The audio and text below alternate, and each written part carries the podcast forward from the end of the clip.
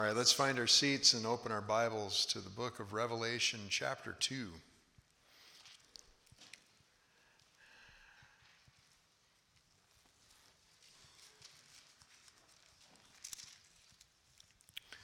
And let's pray. Father, again, we thank you for your word. We thank you for your Holy Spirit who guides us into all truth. Thank you that you have revealed so much. Um, as we as we go through these the letters to these churches and we realize just how helpless we are and, and would be were it not for your word and for your Holy Spirit. The, the difficulties that these churches faced and endured, the hazards that they encountered, the, uh, the pitfalls that they encountered, all of which we, we face today. And so, Father, as we, as we look into your word, I pray that you would bring us face to face with our natures, to however these impact us individually and corporately, that we would be quick to turn back to you. Help us to see you this morning. In Jesus' name, amen. This morning, we are going to look at two churches again. We're going to look at the church of Thyatira, and then we are going to look at the church in Sardis. Uh, as we've talked about before, these, these seven churches are basically in the shape of a horseshoe. And beginning at Ephesus, you have Ephesus, Smyrna is a little to the north, Pergamum further to the north, and now we are turning inland and we are going to go to Thyatira. So let's read the letter to Thyatira. Chapter 2, beginning in verse 18. And to the angel of the church in Thyatira, write The Son of God, who has eyes like a flame of fire, and his feet are like burnished bronze, says this. I know your deeds and your love and faith and service and perseverance, and that your deeds of late are greater than at first. But I have this against you that you tolerate the woman Jezebel, who calls herself a prophetess, and she teaches and leads my bondservants astray so that they commit acts of immorality and eat things sacrificed to idols. I gave her time to repent, and she does not want to repent of her immorality. Behold, I will throw her on a bed of sickness, and those who commit adultery with her into great tribulation, unless they repent of her deeds. And I will kill her children with pestilence, and all the churches will know that I am he who searches the minds and hearts and I will give to each one of you according to your deeds. But I say to you, the rest who are in Thyatira, who do not hold this teaching, who have not known the deep things of Satan, as they call them, I place no other burden on you. Nevertheless, what you have, hold fast until I come. He who overcomes and he who keeps my deeds until the end, to him I will give authority over the nations and he shall rule them with a rod of iron, as the vessels of the potter are broken to pieces, as I also have received authority from my Father, and I will give him the morning star. He who has an ear, let him hear what the Spirit says to the churches. Now, last week when we looked at Smyrna, we noted that Smyrna was the shortest letter of the seven churches. Thyatira is the longest. And so Thyatira is modern day Akhisar in Turkey. It's located about 40 miles southeast from Pergamum. And Thyatira is on a plain and it doesn't have any natural defenses. In fact, Thyatira was the first line of defense for Pergamum. So Thyatira was, they, they got beat up a lot. So if somebody was coming after Pergamum, they'd go through Thyatira. Thyatira, if you know, for those of us who are a little older, Thyatira was kind of like Tokyo with Godzilla. If you remember the Godzilla movies, you know, that was Thyatira. They kind of got beat up and laid waste by all kinds of people. Now, Thyatira was different than some of the other cities uh, that we see letters to. They d- were not a great center for emperor worship. Now, that doesn't get them off the hook for idolatry because they had plenty of that when it came to um, pagan deities. They had a temple to Apollo, the Greek sun god. They were known for their trade guilds. Now, does anybody remember talking about trade guilds back when we were in school?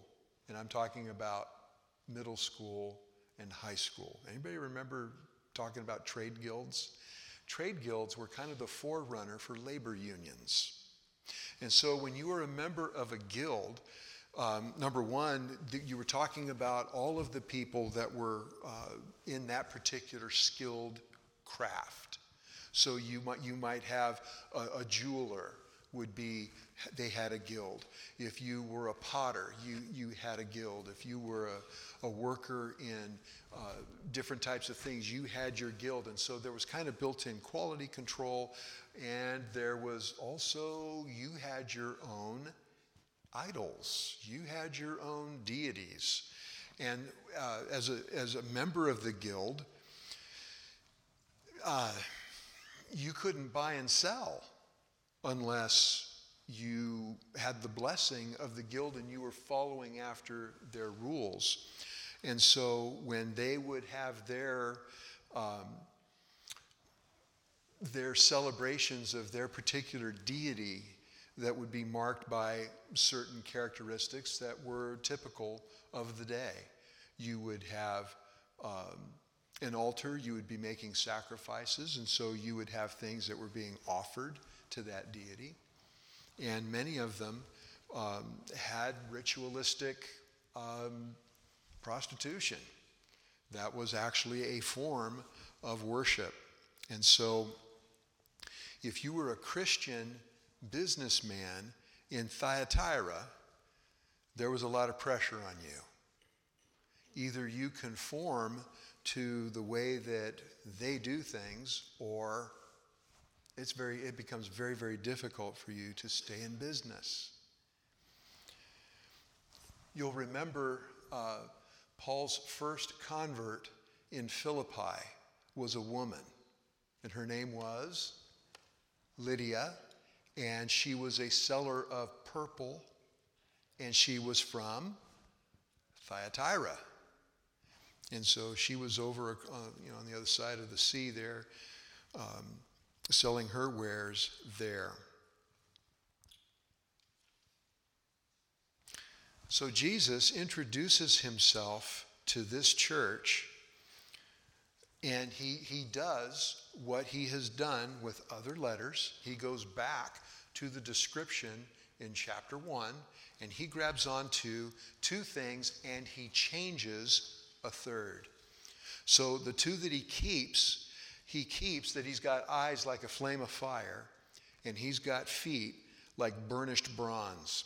The idea of eyes like fire, uh, he sees everything, he misses nothing.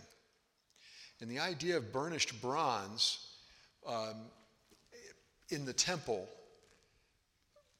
what items, what, what one specific item was made of bronze? Well, the laver and what else? The altar.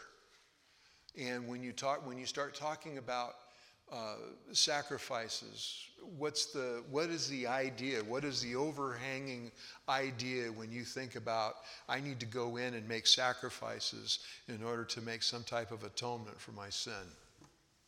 It's the concept of judgment, right? I am having to come face to face with a holy God who I have offended by my conduct. And so I am going to bring the, the, the sacrifice that is going to appease that deity, that God. And so you have the idea here that God sees everything and God is going to bring to account those who violate his law.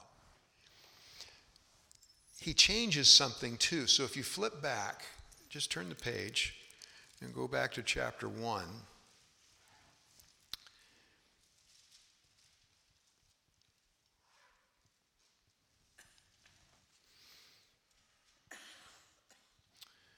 Look at verse, uh, we'll start in verse 12. Then I turned to see the voice that was speaking with me. And having turned, I saw seven golden lampstands. And in the middle of the lampstands, I saw one like a son of man. Now, Jesus does not introduce himself as the Son of Man to Thyatira. Who does he introduce himself as? I'm the Son of God. And so here you have again, you have these deities that are being worshiped on behalf of the unbelievers in Thyatira, and Jesus distinguishes himself from them. You know, these are little g gods, which in fact are gods not at all, right? As compared to here is Jesus as I am the Son of God. And so when I am speaking to you, I have the authority of God because I am God. And so people in Thyatira, when they receive this, should be looking at it like uh, we've used this example before E.F. Hutton. Again, those of us who are older, when E.F. Hutton speaks, people listen, right? The restaurant comes to, well, my broker's E.F. Hutton, and dead silence, right? Because everybody's listening.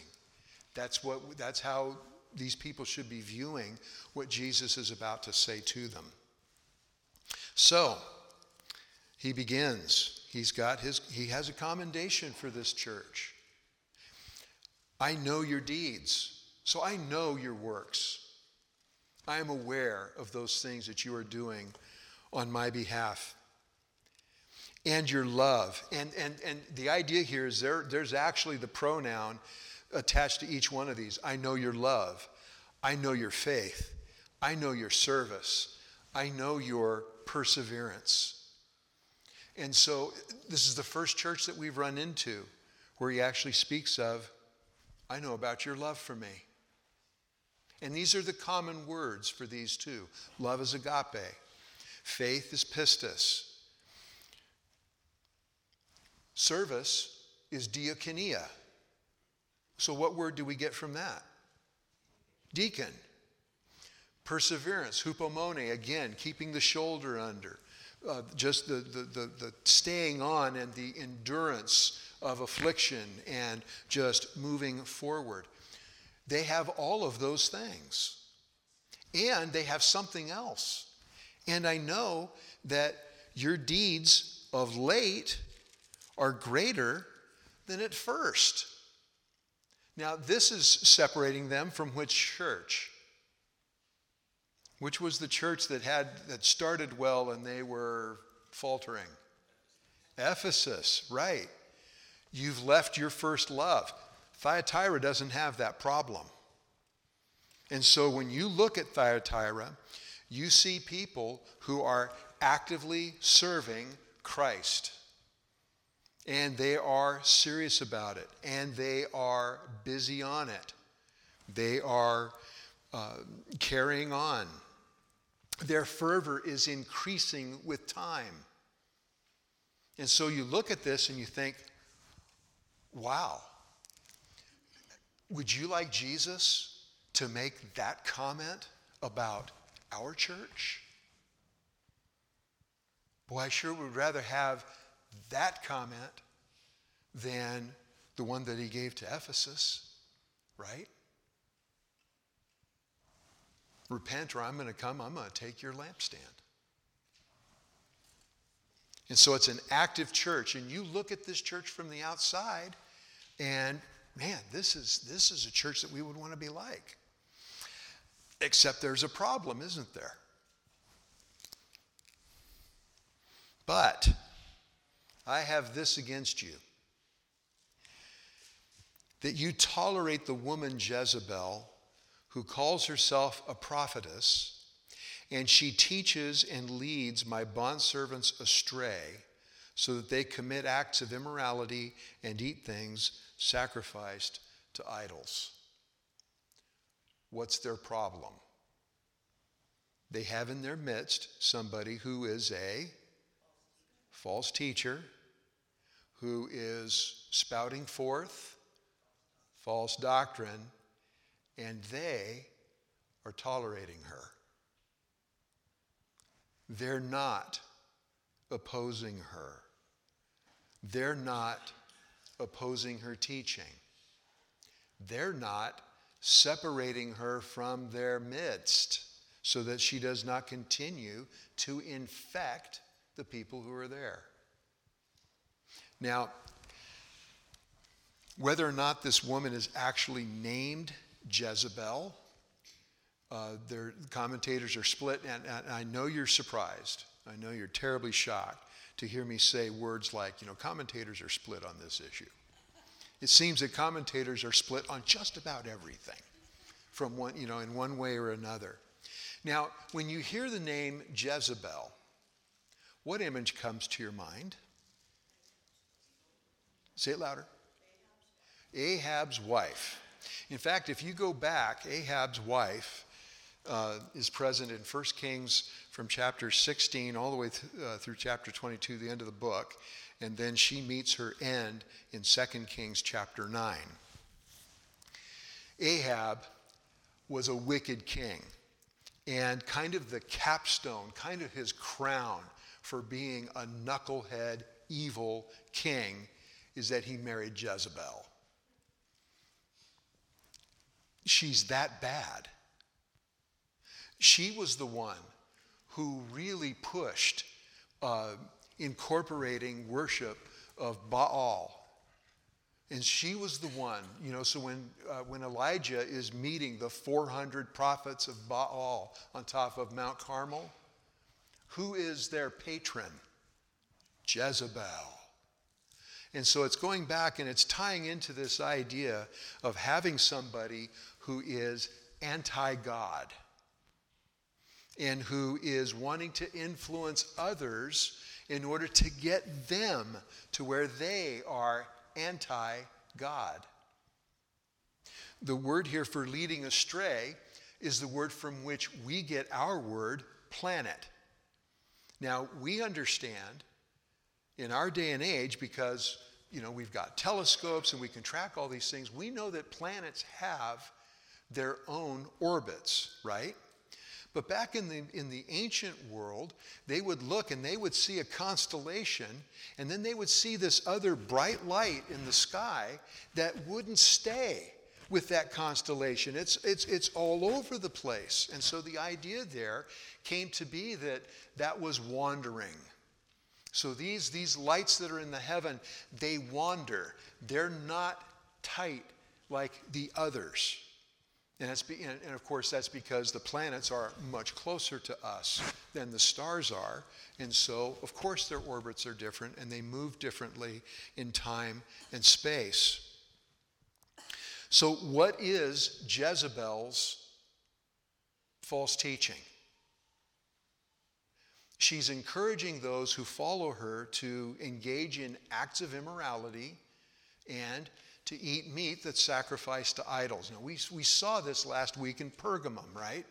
We dealt with this issue when, when Jesus was dealing with this issue with Pergamum. And he named it differently there.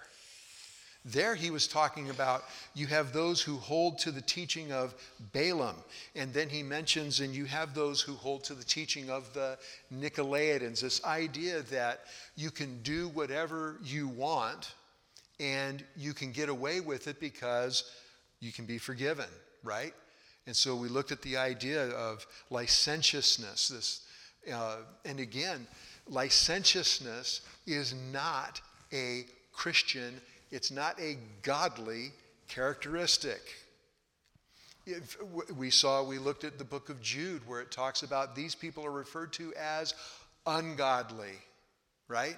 That is an ungodly characteristic. And so if you find yourself um, looking at different temptations and thinking it's okay if I do this because God will forgive me, that is Danger Will Robinson territory. So they're tolerating her. Ephesus had good doctrine, but they had no fervor. Thyatira's got the fervor, but they're embracing false doctrine. And God takes that seriously. So notice how he deals with Jezebel. Verse 21 I gave her time to repent. She doesn't want to repent. So, God is simply going to take action against her. I'm going to throw her on a bed. Now, the idea here, you'll notice uh, that of sickness. Uh, does everybody have of sickness in, in italics in their Bible? Okay, those words are supplied. The word here for bed, um, you'll also see uh, it uh, translated pallet. It's used eight times in the New Testament. Most often, it is referring to um, a bed that someone who is sick or someone who has a disease is on. The paralytic that the, the guys dug through the hole in the roof in order to lower him down in. He had a pallet. That's this word. And so it's implied that it's of sickness. The implication here adultery is usually tied to a bed, right? And the idea here is that this woman is leading God's people into idolatry, into uh, immorality. And so he's going to judge her in that way. And her judgment is fixed. She's been given time to repent. She hasn't repented. And so God is going to bring about judgment on her. And that is impending doom. Um, in my old life, when I was a, an EMT, uh, we would go often to, to different homes, and you could tell when somebody was having the big one. They would present a certain way physically, uh, skin's cold and clammy, um, you know, they, they're having pain. And one of the, there was a look that they would often have. And that look was the look of impending doom. And they see it. It's here. Um, you, you, have seen it on television when somebody has died on television because they're having a heart attack. And, and you look at the look and you go, that's the look. She's better have that look because the doom is coming for her.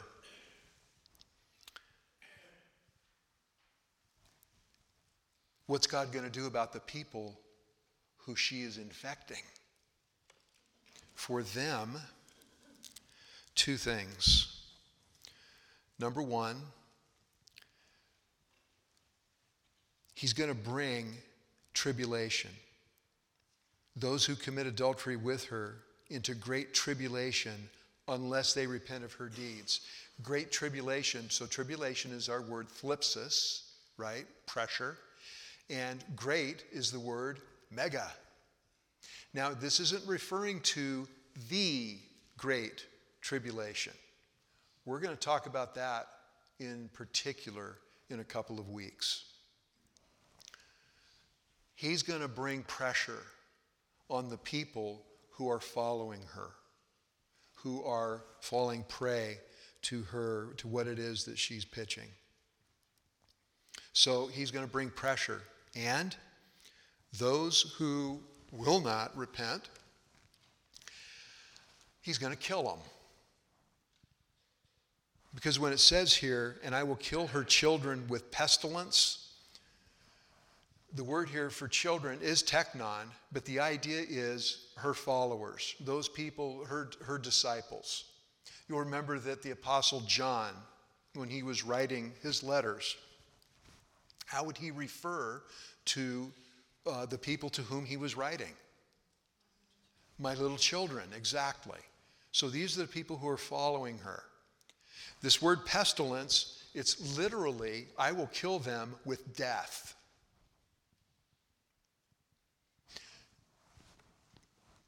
Does that get your attention?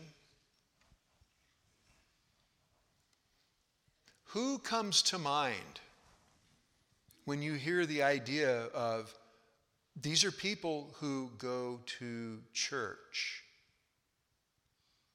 I'm going to kill them with death. Who does that bring to mind? Say it louder. Ananias and Sapphira. Absolutely. Acts chapter 5. They lied in church. They represented something as true that wasn't. And God got the attention of those in that early church, didn't He? When He struck them dead on the spot, He got their attention.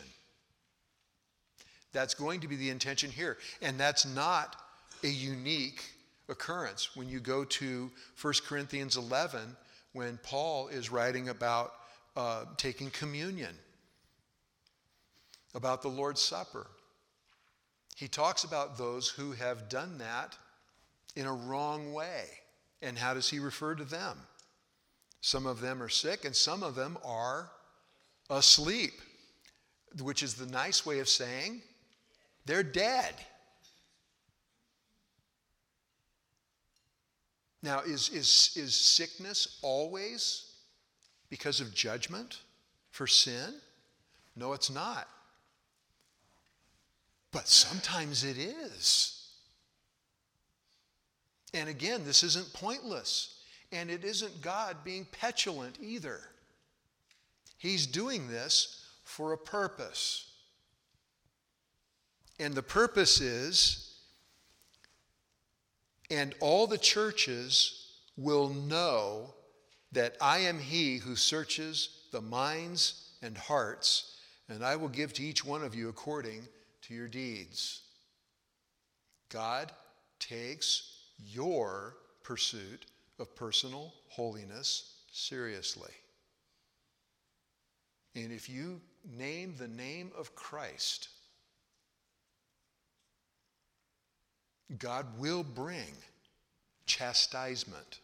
And that chastisement can be anything up to and including taking you out.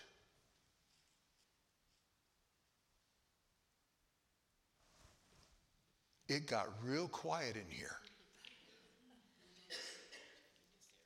And so, again, yeah, God takes sin seriously.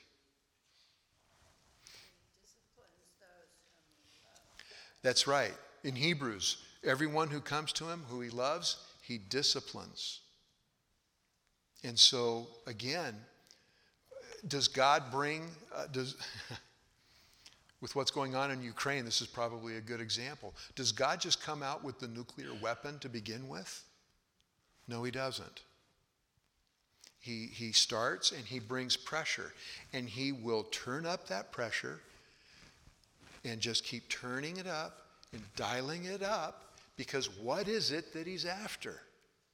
He's after repentance. He's after we come, you know what? I'm tired of fighting. You know, yeah, I'm wrong. I'm, I'm, I'm, I'm, I'm sinning here, and I need to turn from my sin. And so, again, God is about maintaining purity in his church. We're to maintain purity in this church. That is all of our responsibility. It's not just the pastors, it's everybody here. We are to be concerned about the purity of God's church. We're not the only ones, God, God is as well.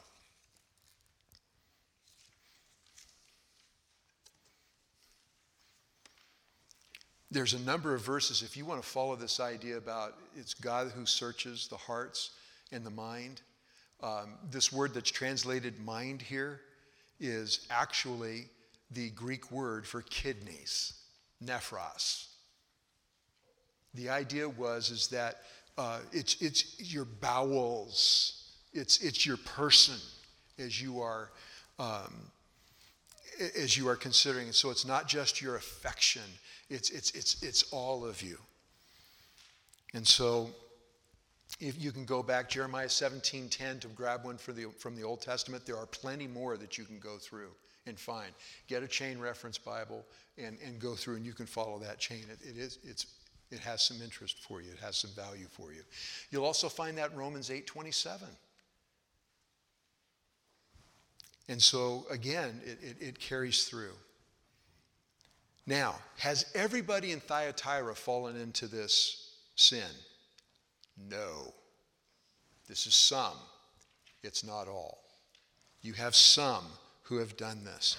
Those of you who are not entangled in this, you hold fast to what you have. And again, this idea of holding fast is you've got a death grip on it so that it doesn't get, you, does, you cannot get dislodged from it. Verse 24 But this I say to you, the rest who are in Thyatira, who do not hold this teaching, who have not known the deep things of Satan, as they call them, I place no other burden on you. Now, it is possible that this is sarcasm. the deep things of Satan.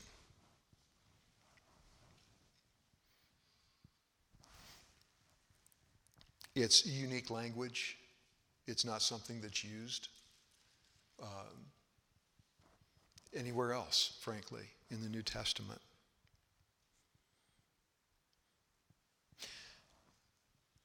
You know, what comes to Mary?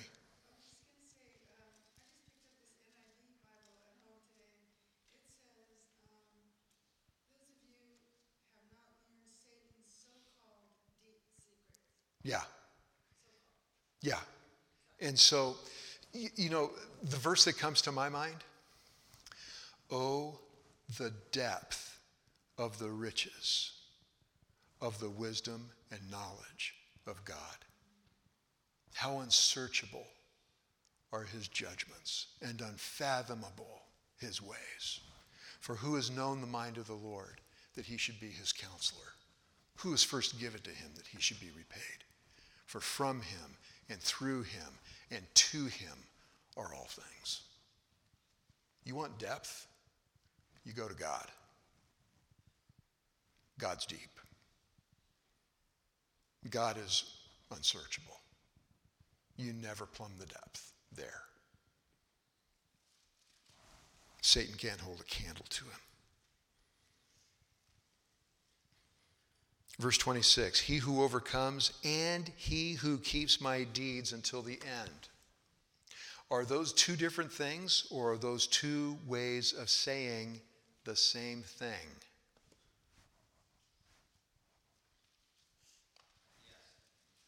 Oh, Justin, come on. Come on. okay, in some way, yes. In some way. Here's the idea He who overcomes, one of the ways that you demonstrate that you are an overcomer is you do what God says, and you do it faithfully, and you finish that way. That's one of the signs of that. And so, to him who overcomes, who keeps my deeds until the end, to him I will give authority over the nations, and he shall rule them with a rod of iron as the nations, as the vessels of the potter are broken to pieces. Uh, in your Bibles, is that in all caps or somehow set apart? Where's that quote from? Just look up and pull the little letter. Psalm 2. Psalm 2. Why do the nations rage? Right? And the kings devise vain things, Brian.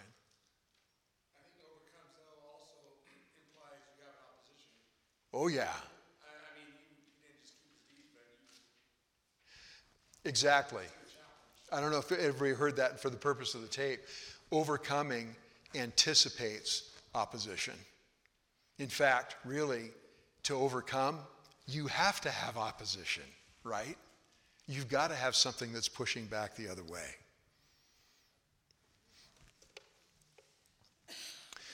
This word here in verse 27, and he shall rule them with a rod of iron, that word that's translated rule is also translated to shepherd. Jezebel is shepherding people badly.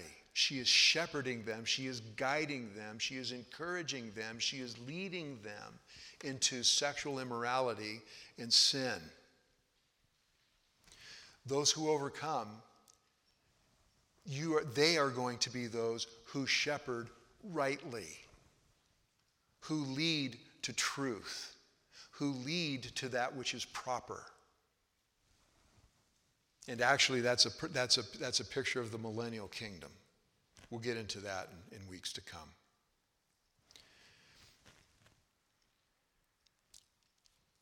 Verse 28 And I will give him the morning star.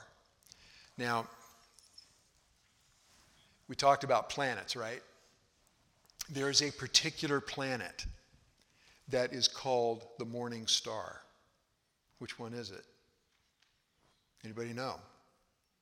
It's Venus. Because Venus is nearby, it tends to be very bright. It tends to be very remarkable because it's close.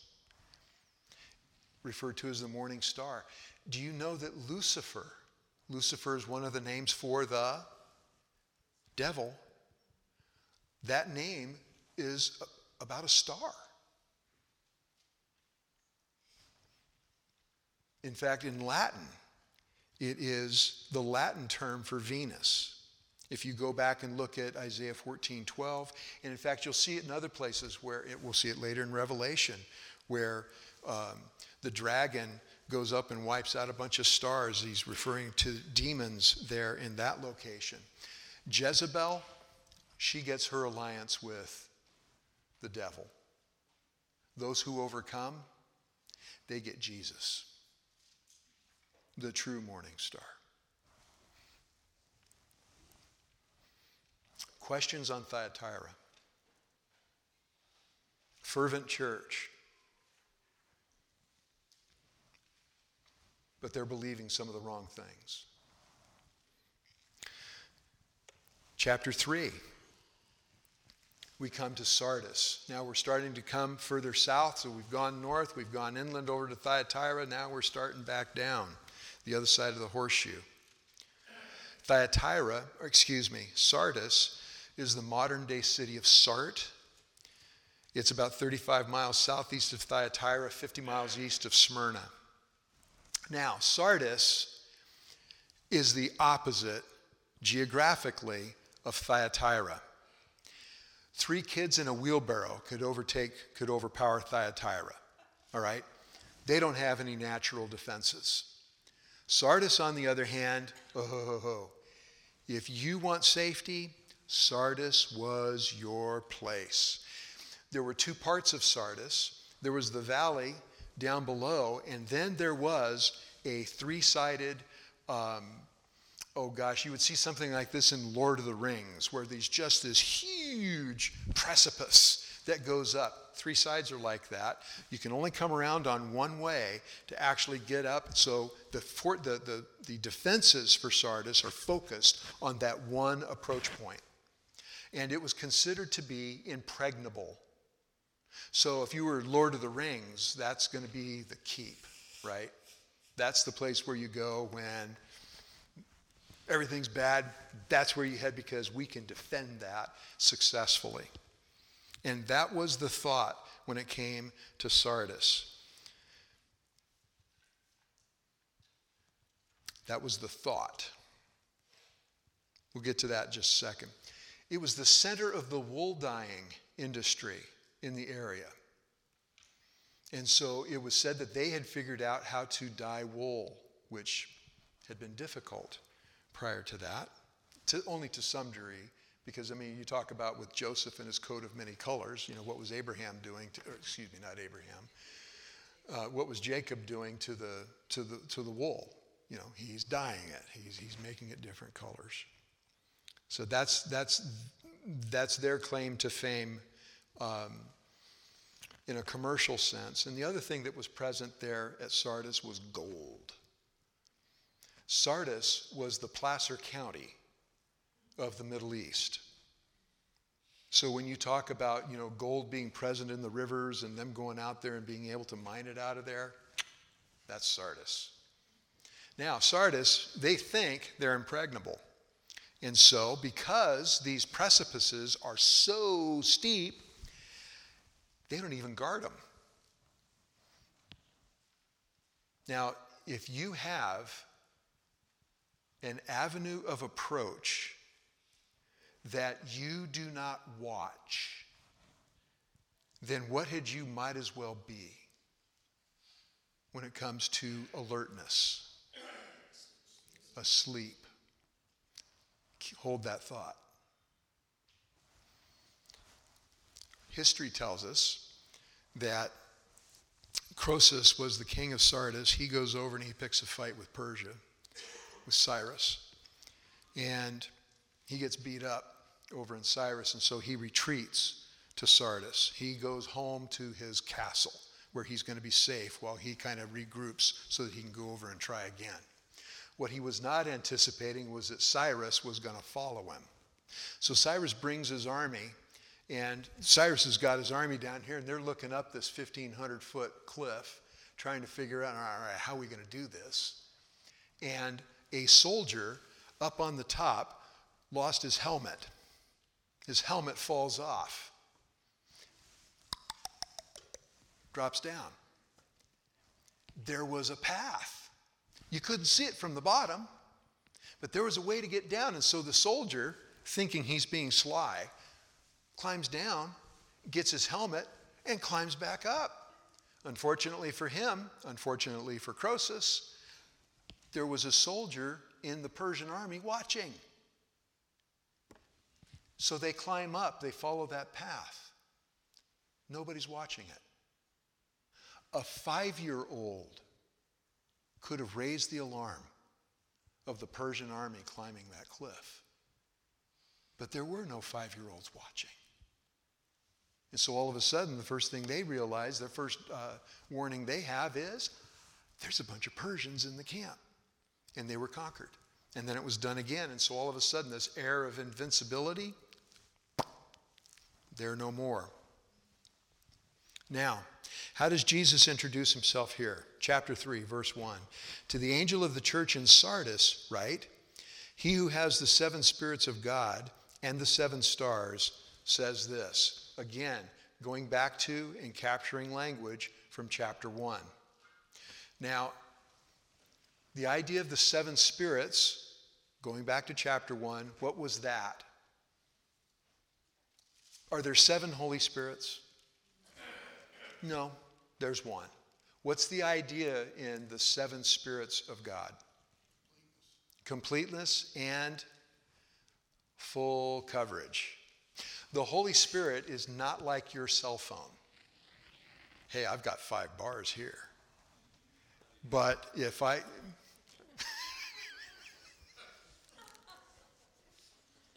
okay, maybe not here. Maybe not here. But you know, five bars here, one bar here, and all of a sudden then you get someplace and I got no signal. Trust me, I run into that a lot. I've got AT&T. And so you don't have that when it comes to the idea of the seven spirits of God. God has got five bars everywhere. Nowhere is there a place where he doesn't see. Nowhere is there a place that he is not in full and complete control. That's the idea of the seven spirits of God. And again, he has the seven stars.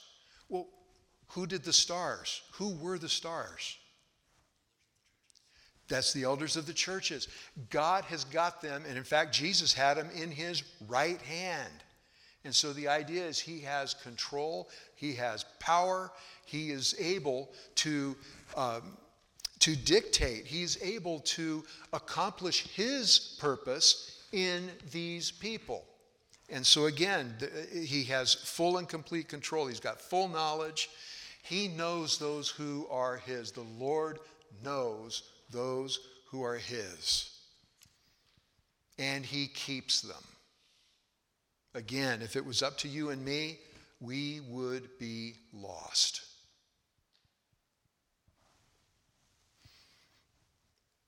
So, I've got control of the churches. I see everything. I, I understand motives. I understand all of that. And he says this I know your deeds, that you have a name that you are alive, but you're dead.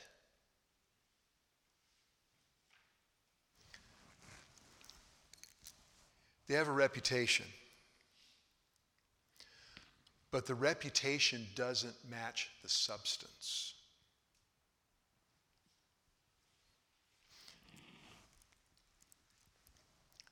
If you look at this church from the outside, you would be you would think these guys have got it these guys have got it together.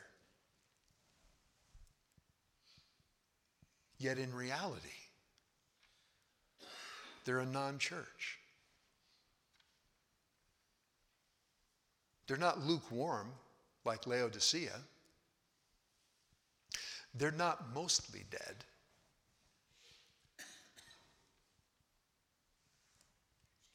They're dead. You walk up to him as a corpse, you try to strike up a conversation, it's going to be a monologue.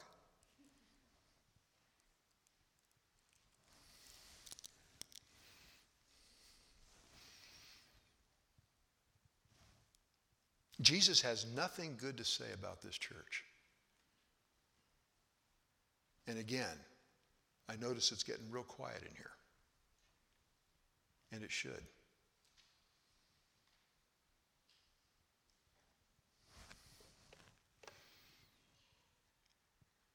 You have a name that you're alive, but you're dead. Now, is everybody in this church in that boat? No.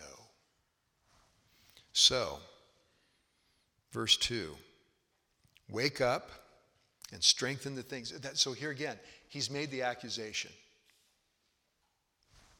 The accusation is you think you're alive, you're dead.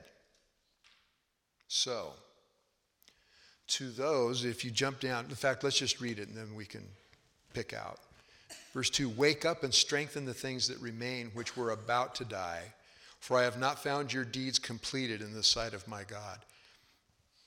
So remember what you have received and heard, and keep it and repent. Therefore, if you do not wake up, I will come like a thief, and you will not know at what hour I will come to you. But you have a few people in Sardis who have not soiled their garments. And they will walk with me in white, for they are worthy. He who overcomes will thus be clothed in white garments, and I will not erase his name from the book of life, and I will confess his name before my Father and before his angels. He who has an ear, let him hear what the Spirit says to the churches. You've gotten the impression from some, from these, some of these other letters, that the majority of the people that are there are in good shape, and you have a minority that are causing the trouble, right? Not in Sardis. In Sardis, it's the other way around. The vast majority of the church is dead. And you've got a few people who are kind of like the embers in your wood stove when the fire's been out for a couple of days. There's a few coals that are still in there. But you're going to have to do something with them because otherwise, what's going to happen to them? They're going to die. And that's, that's, and that's really what he's getting into. So he's got no, he's got nothing to commend them for. They're basically, they're, this is the church that's, this is the first church of the tares. You've heard about First Baptist. You've heard about the first church of the Nazarene.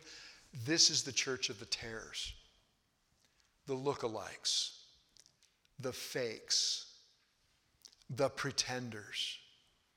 Remember when Jesus told the story of the wheat and the tares?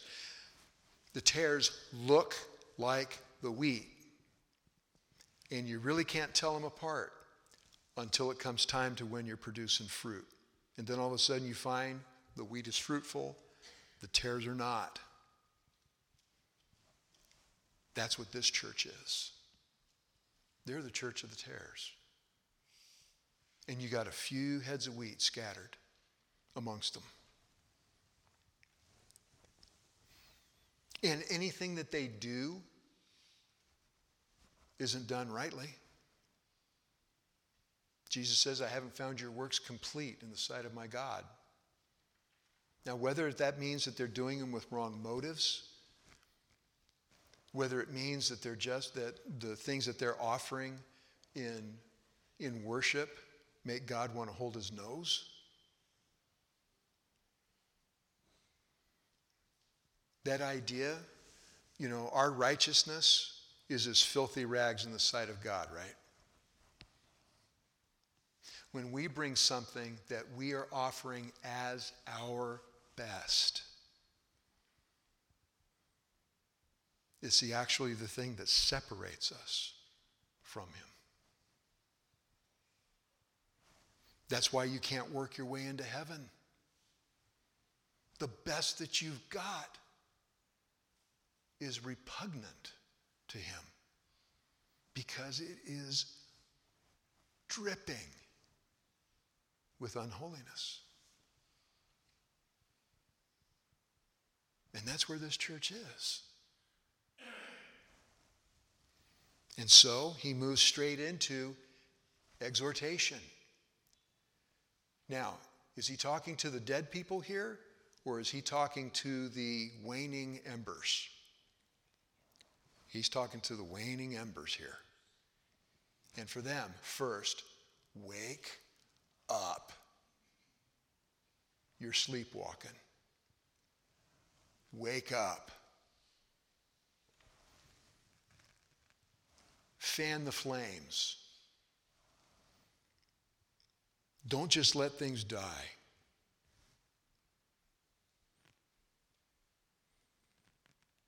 Remember what you have received and heard. Now, here's a beautiful thing, actually.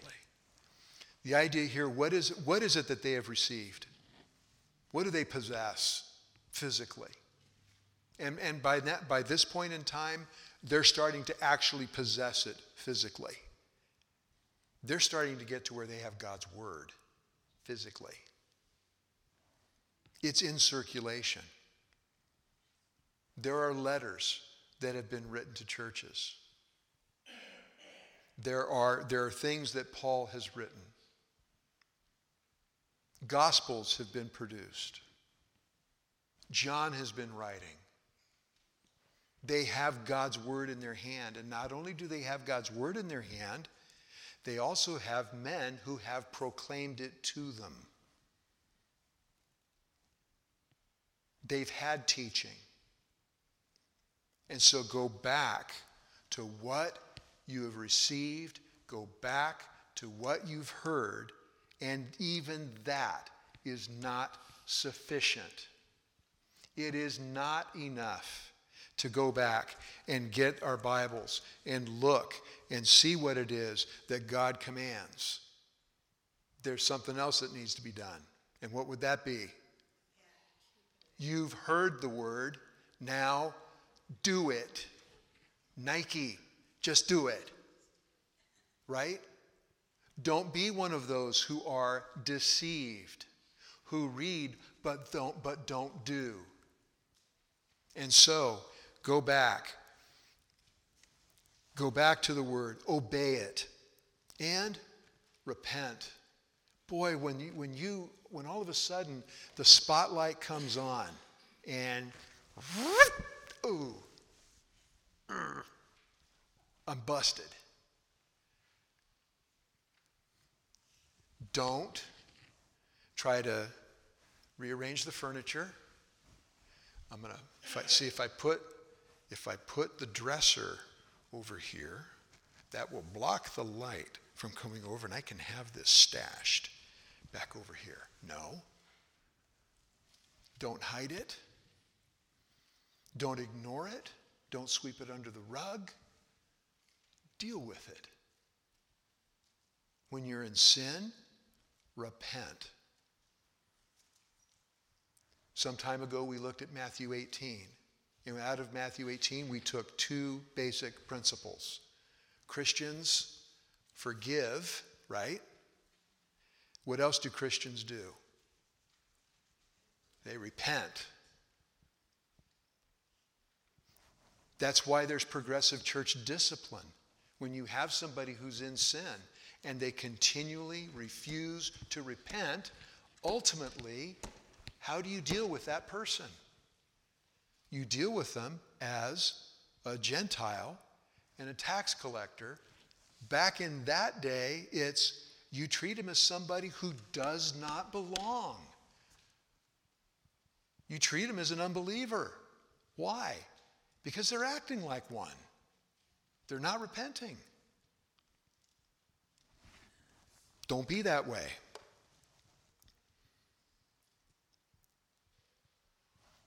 And if you don't, judgment's coming. I'm going to come like a thief. I'm going to show up like the Persian soldiers because you're not paying attention. I'll show up in your midst and you won't have any idea that I'm there.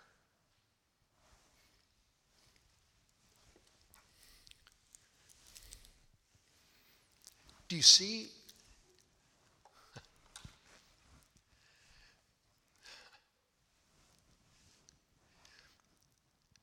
God twice brought enemies into this city to prepare them for this message.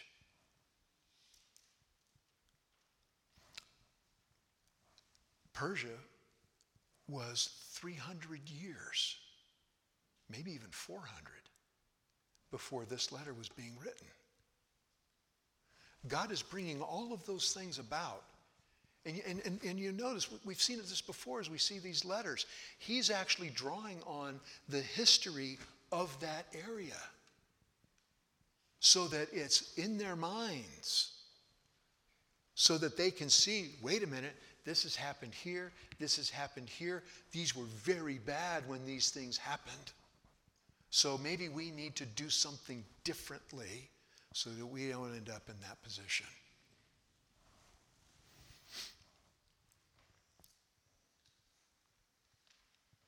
Now, there are a few there in Sardis who have white garments.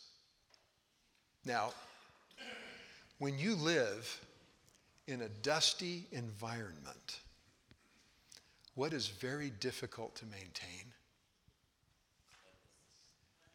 Yeah.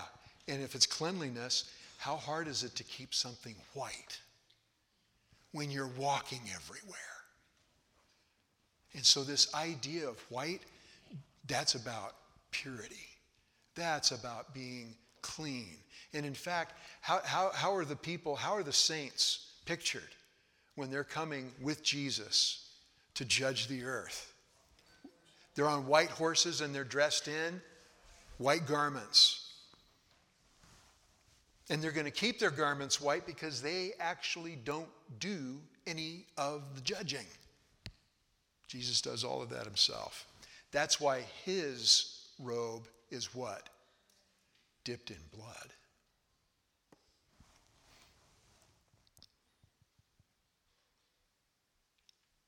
And again, if you want to look at white garments, you can go to Isaiah 64 6, that's talking about our righteousnesses as dirty rags, filthy rags. You can go to Jude 23, which is talking about hating the garment that is even spotted by the flesh. You could even go to James 1 uh, for that. And then overcomers, and we got to deal with this briefly. This is one that has caused a lot of questions for folks, and there's actually a pretty straightforward answer to this issue. Verse 5 He who overcomes will thus be clothed in white garments, and I will not erase his name from the book of life. And I will confess his name before my Father and before his angels. Eh, anybody a little nervous with that comment?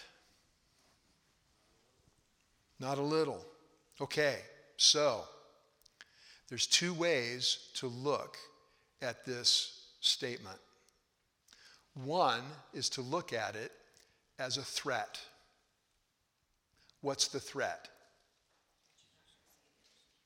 If you do not obey, then your name can get taken out of the book of life.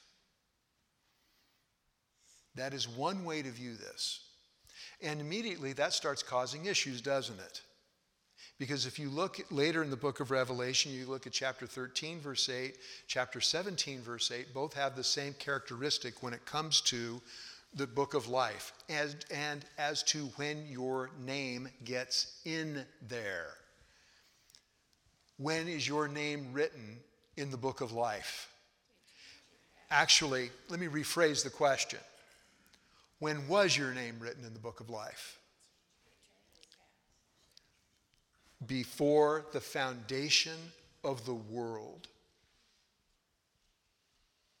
Before there was any created thing. Which actually is an incredibly cool thought. Before there was anything, the names of the redeemed, the names of the elect, were already in God's book. If you look at it as a threat, then you are going to be perpetually, perpetually, you will never have a day of peace. Ever. When's the last day that you didn't sin? I don't have one. And so if I look at it as a threat, I am consistently waiting for that shoe to fall, for that axe to drop. And it would. If I could lose my salvation, I'd have lost it a long time ago. Thank God it isn't up to me to keep. So if you look at it as a threat, you're always going to be looking over your shoulder. There's another way to view it.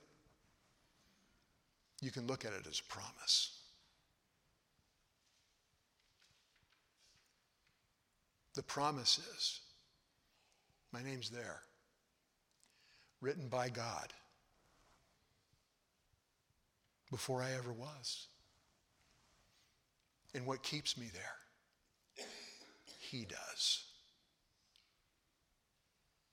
And there is nothing there is nobody, there is no way that my name comes out of that book. That doesn't give me license to sin. In fact, it should have the exact opposite result, right? I'm not going to sin. Why would I do things that would cause grief to the one who bought me? And so it's not a threat, it's a promise. That's one we can take to the bank. Susie.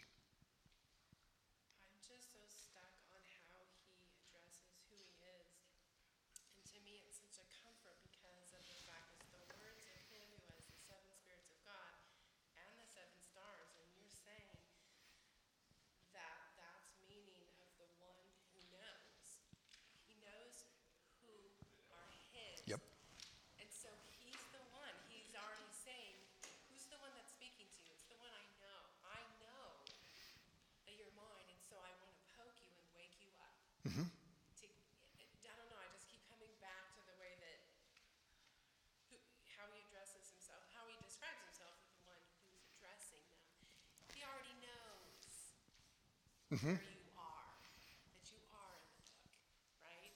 Or you're not, whether you're dead or you're just sleeping. Mm-hmm. And it, it's just the way God works with us, lovingly.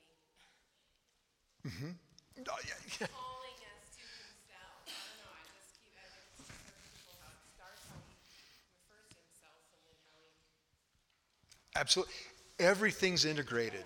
How He how He reveal. You know, look, this is who you're dealing with. When God looks at you and says, I know your works. He not only knows what we've done, he knows why we did them, right? His word is able to pierce through and identify the thoughts and intentions of our hearts. And so, again, this is, uh, it's a beautiful, beautiful thing. And look, even here with the church, that the church as a whole is a non church. And yet, what's he doing to those who are in the midst of that, who are faithful to him? Look, here's how you're going to be able to finish well. I'll get you there. You have to do your part. You have to take responsibility for your thoughts, your beliefs, your attitudes, your actions. But I will get you there. Before we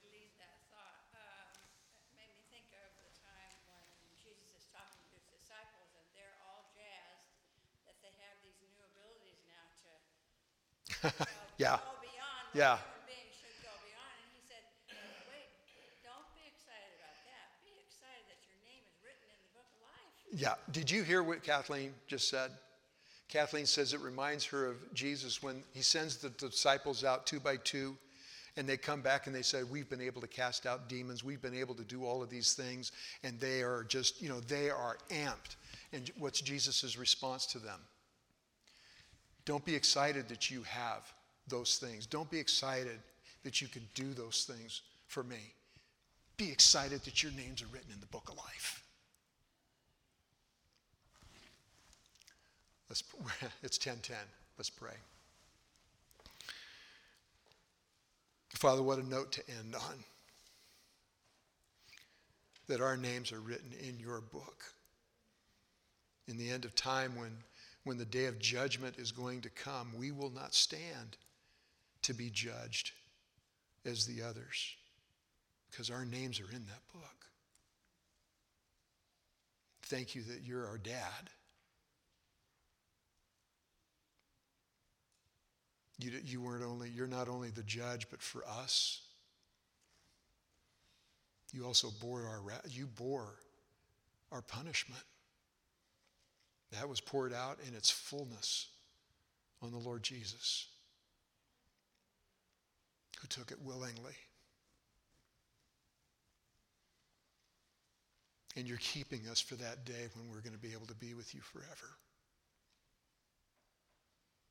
Lord, for our part, help us to be faithful. That we would be diligent students of your word, that we would sit under your teaching. And that we would take that and we would use it as a microscope to reveal those places where we are at fault, where we are still yielding ourselves up to sin. Father, thank you that you've given us everything that we need pertaining to life and godliness. You've held nothing back there. And whereas we don't know the specific dates and times that some of these things that we're going to be studying are going to occur, you've let us know that that's what's coming. There's judgment coming on this earth. There is judgment coming on those who still rebel against you. Help us to be faithful in speaking your truth. Help us to be faithful in living it, that we would not be hypocrites. And help us to be those who repent and forgive. That people may see that it's different when you're redeemed. Help us to worship you aright this morning as we come. In Jesus' name, amen.